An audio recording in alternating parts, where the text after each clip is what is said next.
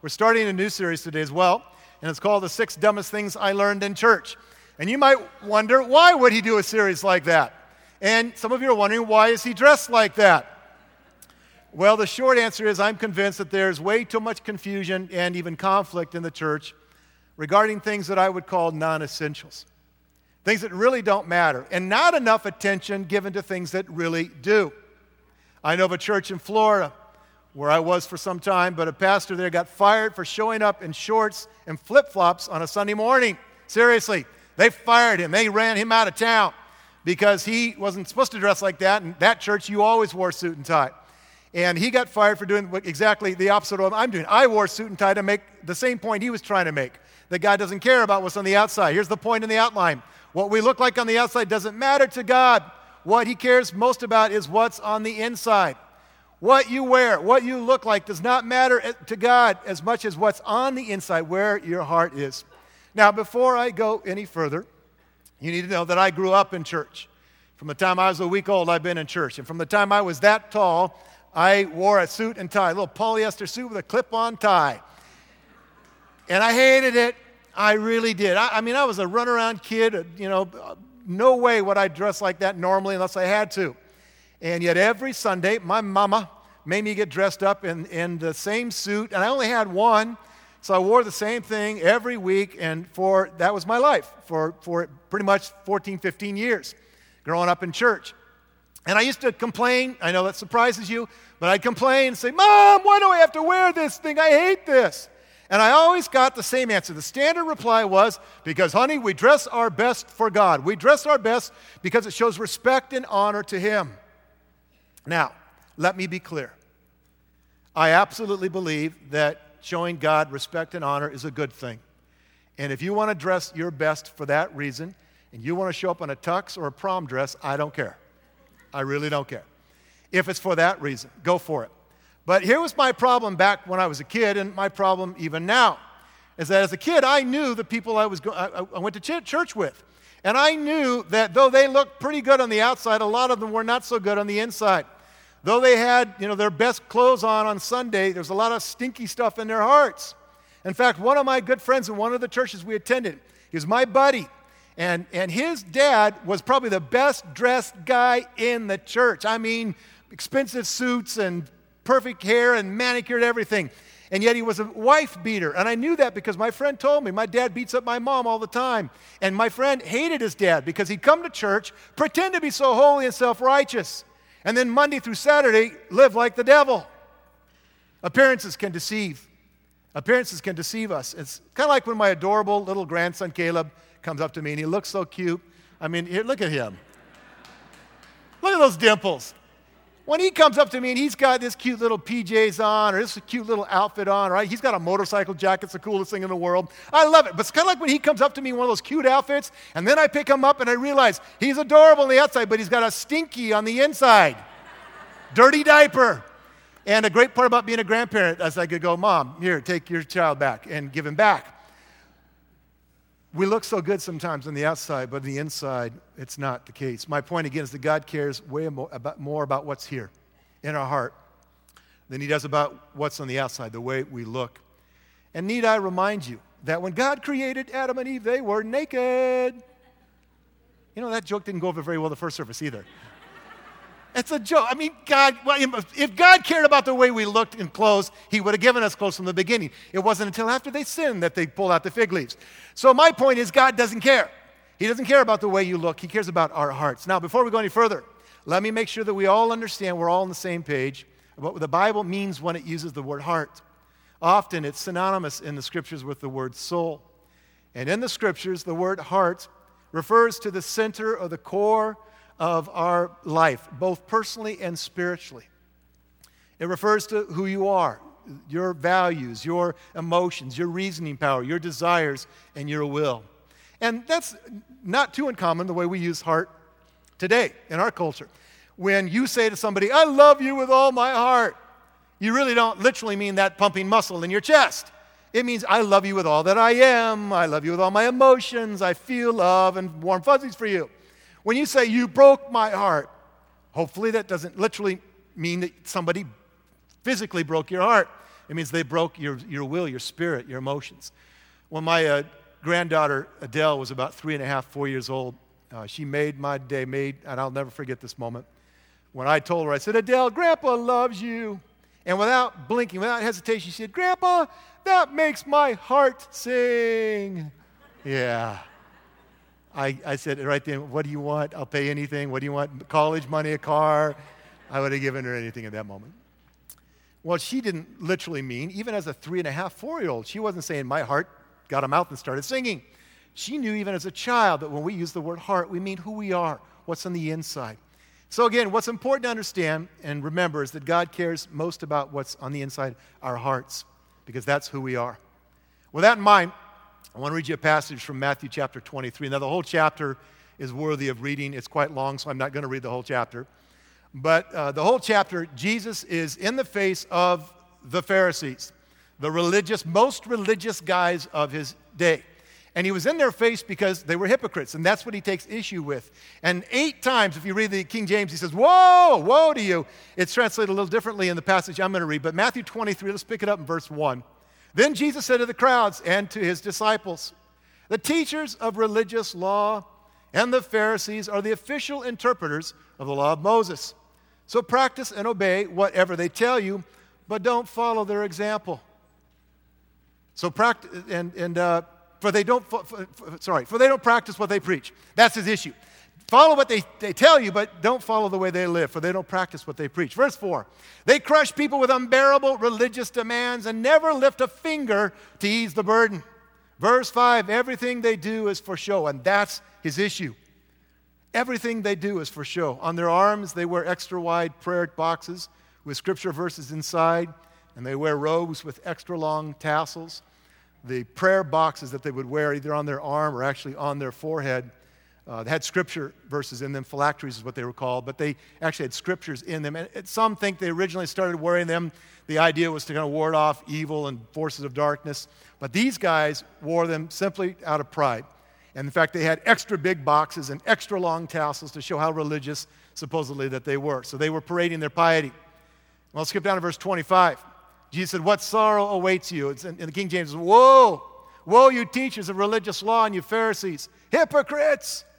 For you are so careful to clean the outside of the cup and the dish, but inside you are filthy, full of greed and self indulgence. And trust me, they weren't too happy to hear Jesus say that. You blind Pharisee, first wash the inside of the cup and the dish, and then the outside will become clean too. They were focused on the wrong thing. Verse 27 What sorrow awaits you? Woe! you teachers of religious law and you Pharisees. Hypocrites! For you are like whitewashed tombs, beautiful on the outside, but filled on the inside with dead people's bones and all sorts of impurity. They would wash, whitewash, paint white the tombs so that no Jew would defile himself by accidentally touching them. He says, You look good on the outside, but inside you're full of death. verse 28 Outwardly, you look like righteous people and this is the heart of his issue. Outwardly, you look pretty good. You look like righteous people, but inwardly, your hearts are filled with hypocrisy and lawlessness. Jesus' beef with these guys is their hypocrisy.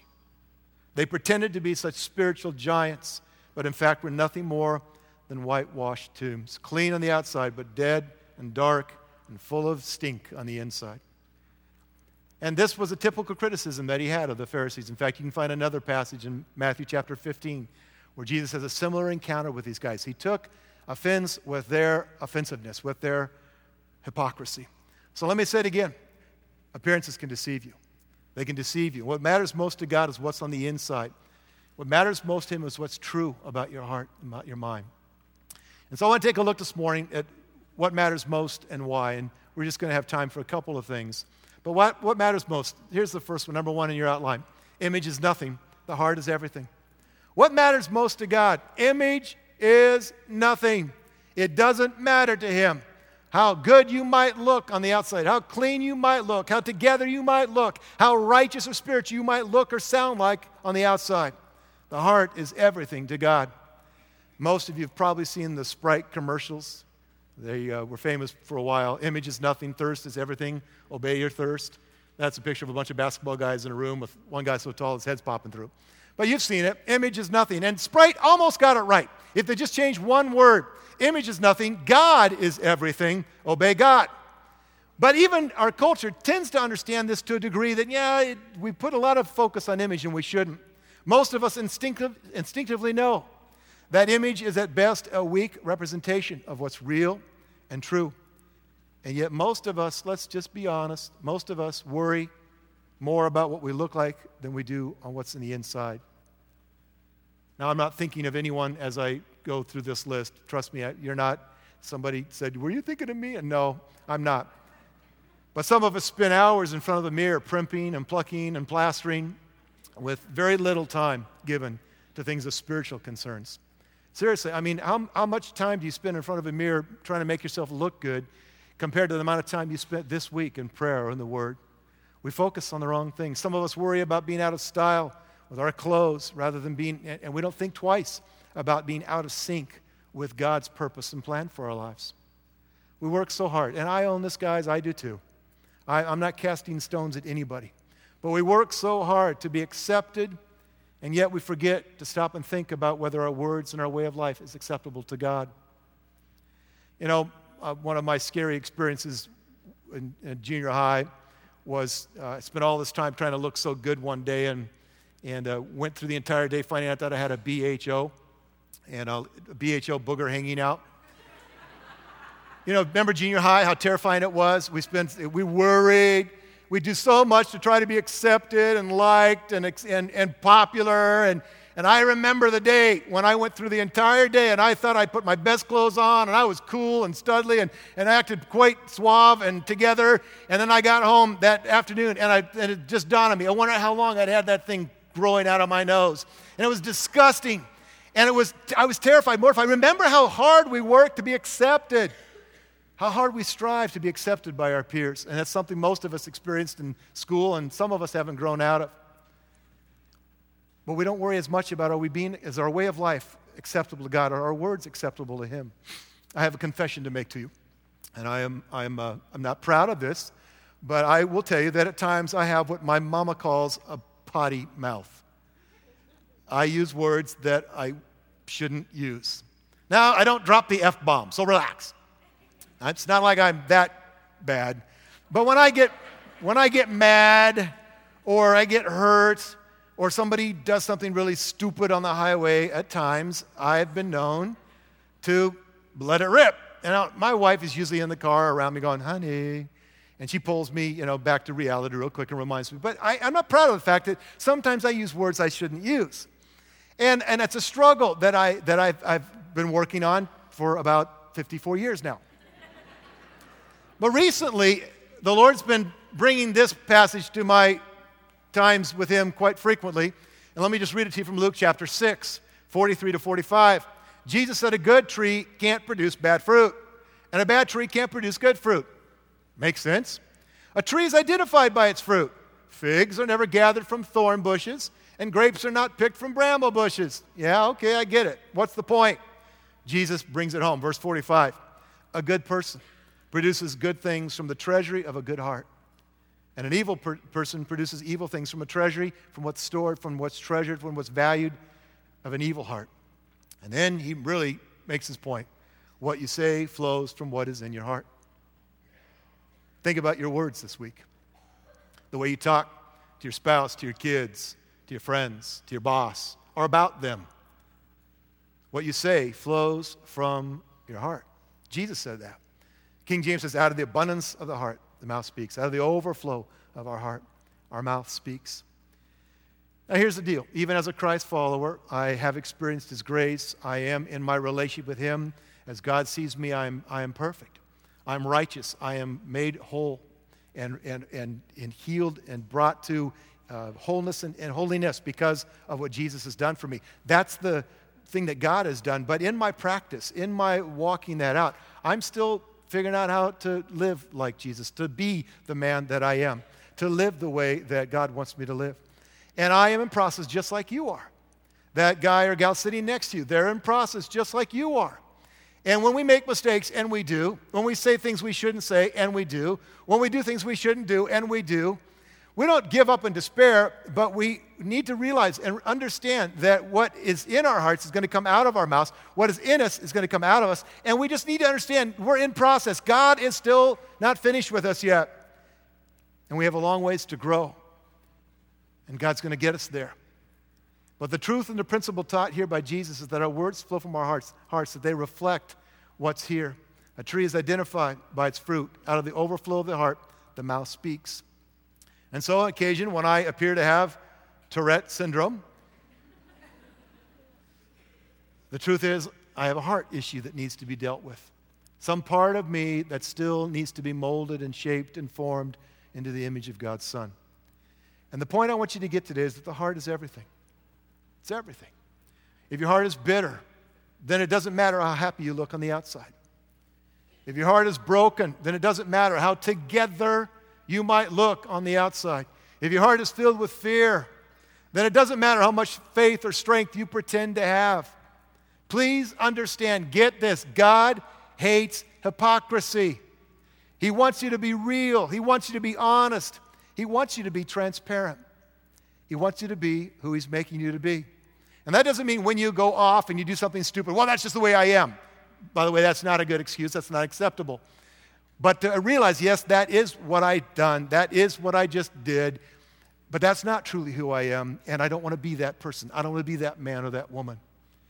But we don't need to pretend either that we're more together than we are. God hates hypocrisy. He wants us to be real. Why? Because that's the only path to healing and wholeness. The only way you are going to get to become the man or woman God wants you to become. The only way you're going to experience all that He wants you to experience is as you stop pretending, stop living behind the lie. And as you own your stuff and allow God to bring healing and wholeness to your life, which brings me to point number two. God wants healing and, and whole person alignment. It's God's goal. Healing and whole person alignment is God's goal for you and me. He desires congruity, consistency between your inside and your outside. You see, God not only saved us from our sins, He saved us from ourselves. And what He wants to bring is this consistency. And again, as long as we're in these earth suits, as long as we're on planet Earth, we are going to be in process. There will never come a day when you can say, I finally arrived. I've made it. I am done. God's finished with me. Trust me, that day will never come until He returns. But each day we should be growing. Each day we should be becoming more a whole person, more aligned with His purposes for us. He doesn't want you to live under the burden of trying to pretend to be something you're not. He doesn't because that's a hard and a miserable way to live. What he wants is healing and wholeness so that we can become everything he created us to be in him healing and wholeness. One of my favorite scripture verses, and so I land out on a fairly regular basis, is found in John 10 10. And Jesus made this declaration. He said, The thief comes to steal, kill, and destroy, but I have come that they may have life and life abundantly. And you need to understand that Jesus is referring to Satan, to our enemy. If you didn't know you had an enemy, you do. And he says, the thief, the enemy, Satan, he wants to steal, kill, and destroy. If at any point this last week you experienced death or destruction or felt ripped off from some good thing that God had for you, then that's the work of the enemy. Now, it may have come through the hand of another, through the voice of another, but it's ultimately the work of Satan. His desire is to rip you off, to destroy you, to take you out. We're in a battle. And Jesus said, The enemy, the thief, has come to rob, to steal, to kill, to destroy you. But that's not where it finishes. That's not where he ended it. He said, But I've come that you might have life. And even there, he doesn't stop. He says, Not just life, but life abundantly, life to the max, life that's overflowing. Now, in our American culture, when we hear words like that, uh, some of us immediately think, I guess God wants me to drive a Rolls Royce, live in a million dollar home, and be rich, fat, and happy. That is not what Jesus meant by abundant life. That's not his intent. It's not consistent with anything else he taught in the scriptures. Now, if you happen to be wealthy, great, good for you. But that's not the intent. God's, when Jesus said, I want you to have life and life abundant, life to the max, life overflowing. What he means is he wants us to live with an awareness of what he's done, what he's doing, who he is, live each day with purpose, live each day with an understanding of God's plan for us, live each day content with what we have, knowing that we have his presence, even when we have nothing, even when we are without. Even when we have absolutely no good thing happening, we're in the valley of the shadow of death, we can still live that abundant life because we have Him. Do you understand that? It's because we have His life. It's because He's with us, because we're never alone. Not a, a life abundant, that life overflowing, is a life that realizes it comes from the one who is the source of life, from Jesus Himself. But how do we experience that? How do we get to that wholeness and healing, that whole person alignment? Well, I'm going to cover four things. Each of these probably deserve a week in and of themselves, but I'm going to run through these four things real quickly. How do you experience the healing and wholeness God wants for you? Here's the first thing, letter A. You come to the healer. You come to the healer. I suppose it should go without saying, but I'm going to say it anyhow. You've got to come to Jesus. We come to the one who is our healer. Now, I am not opposed for one second to modern medicine or modern counseling or modern support or modern help. You know, I started getting sick a week ago, didn't feel real good last Sunday. Uh, Wednesday, Thursday, Friday this week, I was grossly, deathly ill. And every night I was taking NyQuil, and I was so happy I had it. So I'm not opposed to modern medicine or modern counseling or modern anything. That's not my point. But what I want you to understand is this ultimately, listen, ultimately, He's the one who brings true wholeness and true healing to our lives. I might be able to take something that'll fix me physically for a while or help me get over something. But He's the one that's ultimately going to bring the wholeness and the life and the healing that I need. Whatever we experience from modern technology is fine, but are we turning to Him? Are we crying out to Him? Our wholeness must start and end with the only one who has the power to change us from the inside out. He's the one who can transform us from the inside out. And so it's got to begin and end with Jesus. Come to the healer. Some of you today are investigating Christianity. And you've been thinking about what it means. You've been looking at what it means to follow Him, to become a Christ follower. It means you come to Him. And healing is physical, it's emotional, but He heals us of our sins. He heals us of our past. He brings wholeness to our lives in every way. Come to Jesus. The second thing we do, letter B, is let God into the dark, secret places of your soul. Let God into those places that you don't think anybody else knows about, into those places you don't want anybody else to see, into that place of shame and brokenness. Let God there. Take your brokenness and your junk to Him. You see, it's not really hidden anyhow. He sees it already. There's nothing hidden from him. And here's a little other insight you need to know He can handle it. There's nothing too big, too bad, too ugly, too dark for him. He can handle it. 1 Corinthians 4, Paul wrote this. He said, When the Lord comes, and he's talking about when the end of all days is over and Jesus comes back, he will bring into the light of day all, important word there, all, that at present is hidden in darkness. All those things we think we've hidden, and he will expose the secret motives of men's heart. See, it's all known by him, it's all going to be known. And the best thing we can do is not try to hide it, to stop trying to pretend and live there, or to keep that part of our soul away from him, but to bring it to him, those dark places, to bring it to him and ask him, God, here, I need you to touch me right here at this point of darkness in my soul. Let God into that dark place. Let her see.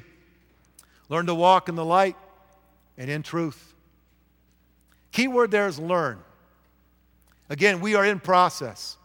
All of us are in process. I've been walking with Jesus for a long time. I'm still in process. And we need to learn to walk in light, in truth. Again, our enemy, Satan, you need to hear me. Our enemy, he is also called in scriptures the father of lies. He's the one who constantly is berating you and and beating you down and trying to bring lies into your thinking and into your heart. He's the father of lies. Now, he may use the voice of another person, he may use that self talk that sometimes we have, but it ultimately is the work of the father of lies who wants to trap you in a lie. And when the scripture says, walk in the light, when the scripture calls us to walk in truth, the truth that we have is in the Word of God, and it's filled with true statements about who we are true statements about what God has done. And when we start to hear those old tapes, when we start to hear those lies, what we need to do is say, No, that is not who I am. That is not truth. And again, not in hypocrisy, not pretending, but the true me is dedicated to God. The true me is following Him. The true me is one who's being changed, being transformed by, by His power into the image of His Son. And we stop listening to those old tapes. We stop playing those lies that, that plague us. We stop listening to things like a lie I can never change. Or, you know, there, there's no way I can ever get over this. Or one I heard just two weeks ago from someone in a conversation I had with him. He said, God can never forgive, love, or accept a person like me. He truly believed that, that he was too bad, too far gone, too messed up, that God could never accept me. I'm just too far gone. And I had the pleasure of looking him in the face and saying, That's not true. In fact, that's a lie from the pit of hell. We've got to learn to stop the voice of the enemy and even that self talk that contradicts the truth of God's word. And it's a process we learn. Let me just give you a few. The scriptures are filled with truth about who you are and what God has done and is doing in you. Let me just read a few of them to you. 2 Corinthians 5 17. Anyone, that includes everyone, anyone who belongs to Christ has become a new person. The old life is gone, a new life has begun. It's begun. It's you've got a ways to go, but it's begun. Philippians 4:13, I can do everything, everything through Christ who gives me strength. Is there anything too hard for God? No. Are you too bad, too messed up? No. In fact, the truth of the scriptures is you can do everything through Christ. Not on your own strength, not on your own, but through Him who gives you the strength to get where you need to be. And then I love this passage in Ephesians 5 8. Paul says, You were once darkness, he doesn't just say you were in darkness, which is true as well, but you were once darkness. But now, now you are light in the Lord. Paul says, You, as a Christ follower, you are light in the Lord. And then his admonition is now live, go live as children of the light. Live out who you are. I'm convinced of this that life is a series of forks in the road. Whether you are consciously aware of it or not, multiple times in every day, not just once, but multiple times in every day, you come to these forks where you make a decision, again, consciously or unconsciously. Are you going to go God's way or your way? Are you going to listen to Him or listen to someone else or your own self talk or to the enemy? Are you going to follow Him or follow your own way? Multiple times every day of your life, we come to these forks on the road where we are given an opportunity to choose. And here's what you need to understand you choose. And no one else can choose for you. You choose. When you're in that place that's hard, you choose. Am I going to trust God or am I going to be wrapped up with fear? When you're in that place that's dark and scary, you, you choose. Am I going to continue to walk in darkness or am I going to say, no, right now I'm going to walk in the light. I'm going to know that He is with me every step. That He's promised, listen, He's promised to never leave you nor forsake you. Will you believe that or think you're all alone? When you face those challenges in life that are bigger than you, will you be consumed and afraid and give up? And then what's the point? Why bother? I could never. Or will you turn to Him and say, God, I do all things, all things through you, Jesus, through Christ who gives me strength. We come to these forks in the road and we choose which path we're going to take. We need to walk in the light. And here's the last thing, letter D. And this is very important. Surround yourself with people who will encourage and challenge you. Surround yourself with people who will encourage and challenge you. In other words, hang out with godly men and women who will build you up. If you're hanging out with people who are tearing you down all the time, that gets to be a real drag and it's a hard way to live. And by the way, if you're married to that person, the Bible doesn't say divorce them because of that. But I do want you to understand that that's not a healthy environment, and you don't need to stay there. God wants it to change, He wants wholeness to come to your relationship. But the, the point is, we, again, we live in a community of faith, and it's intentional, it's on purpose. God, I believe this with all that I am that we best experience and we'll find the wholeness that He wants for us as we walk it out, elbow to elbow and shoulder to shoulder. Even when somebody says something to you that hurts you. And wait, wait, that's a Christian. You said that Christians, I need to hang out with them, that they're supposed to be good for me. And what that guy just said hurt. Well, even then, it's an opportunity to become more like Jesus. Will you forgive as you've been forgiven? Well, I don't like the way they treat me. Well, will you choose to, to understand that you've treated people poorly as well and use that as an opportunity to grow in patience and long suffering to become more like Him.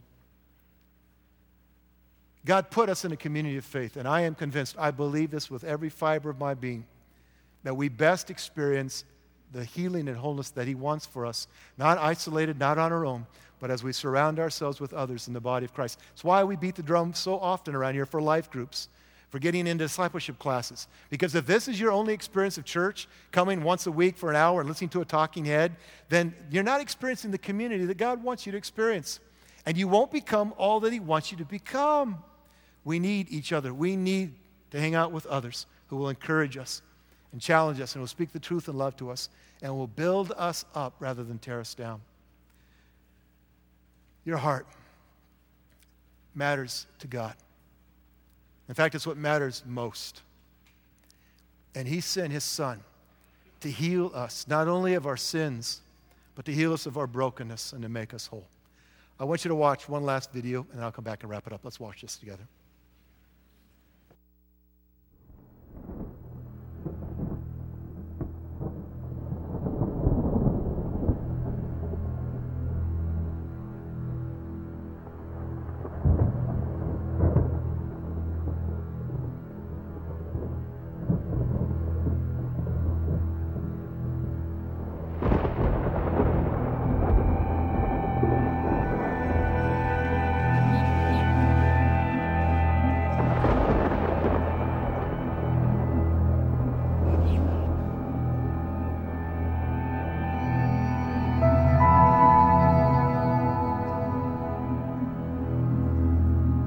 Was a son. He was a, a baby adored by his mother. He was a brother, and he was a friend. He was a man. He was a carpenter, working with his father. He was a teacher who spoke to thousands. He was a healer. He opened blind eyes, he opened deaf ears, he raised people from the dead. He was a radical. He was a friend to the outcast and rejected by the religious. He was bold. He backed down from no one. He was brilliant. He confounded the wise. He was loved, but he was hated. He was tempted, but did no wrong. He was innocent, but found guilty. He was forsaken. He was beaten beyond recognition. They ripped out his beard, they shoved thorns into his head. He was battered, bruised, and broken. His hands and his feet were nailed to a cross. He was crucified. He was murdered. He was the God of all nations. He was our high priest. He was God come to earth. He was the savior of our universe. He was a great light shining in the dark sun over the horizon. He was.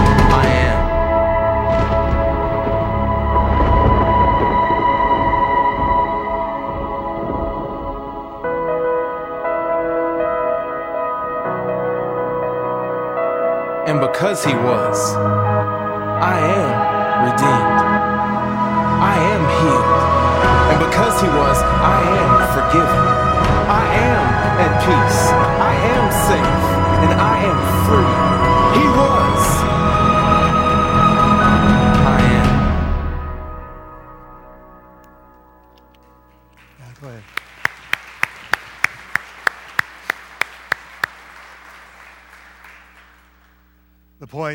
That video and what I've been trying to passionately inspire you with today is that He was broken so that you, you could be whole.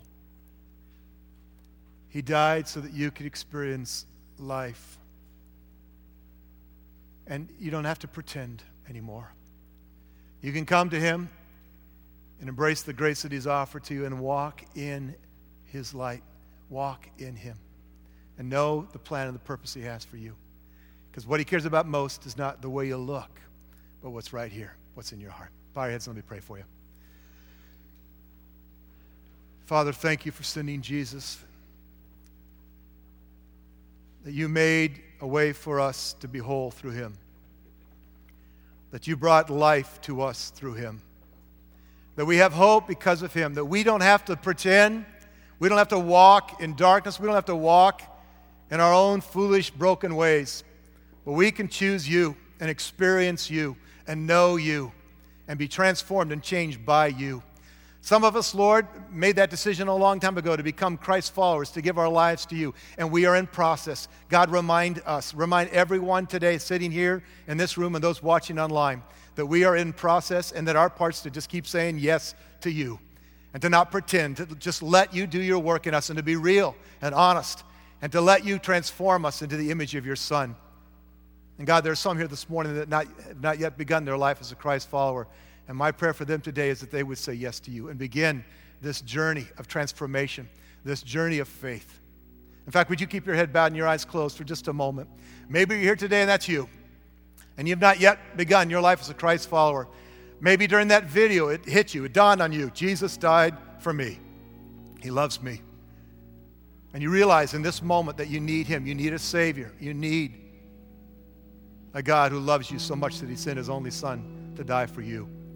And you need power. You, you know you can't get there on your own. And you need that transforming power of God within you to change you. If you're here today and that's you, I'm going to pray a very simple prayer right now.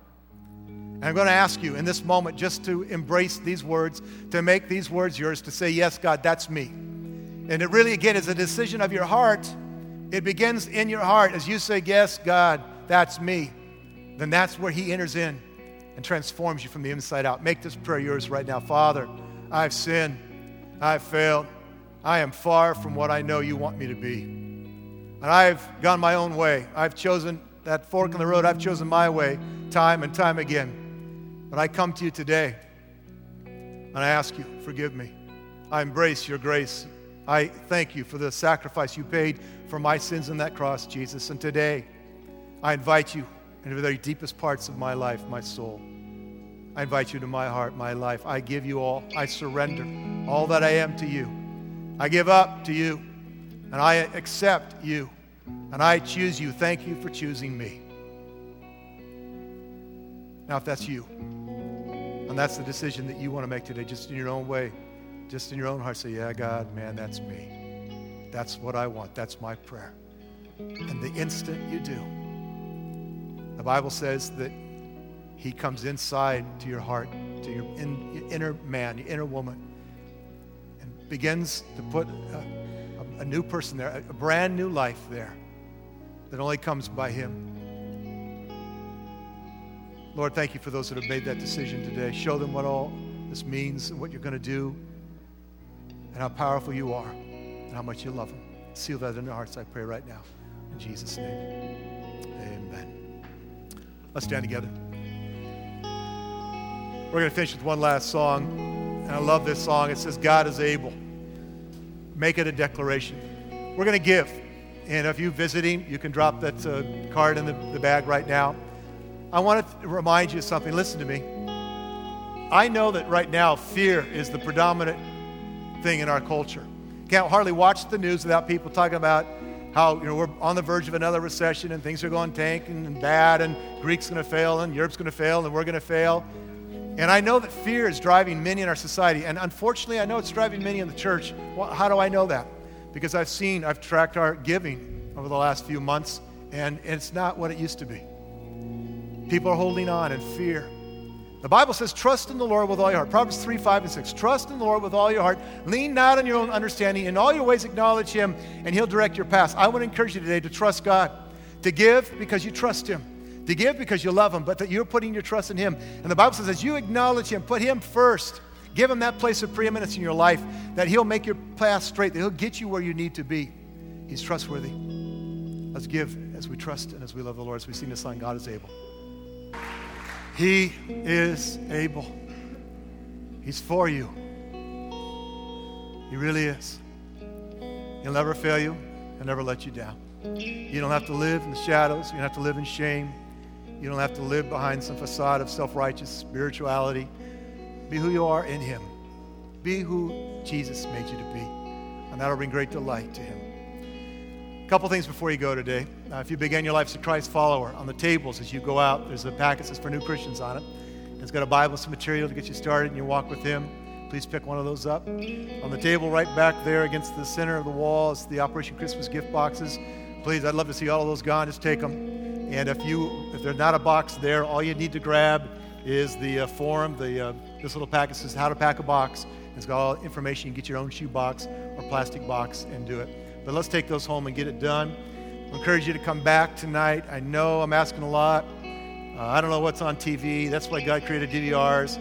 Just, uh, just please, I'm, I'm asking you, you, I promise you, you won't regret coming back tonight at 6 o'clock. If you need prayer, prayer be down, be down front. If you're not coming back tonight and you like communion, because we will be taking communion together tonight, but if you need communion, it's on both sides of the room. God bless you guys. Go walk in the light this week. Thanks for coming.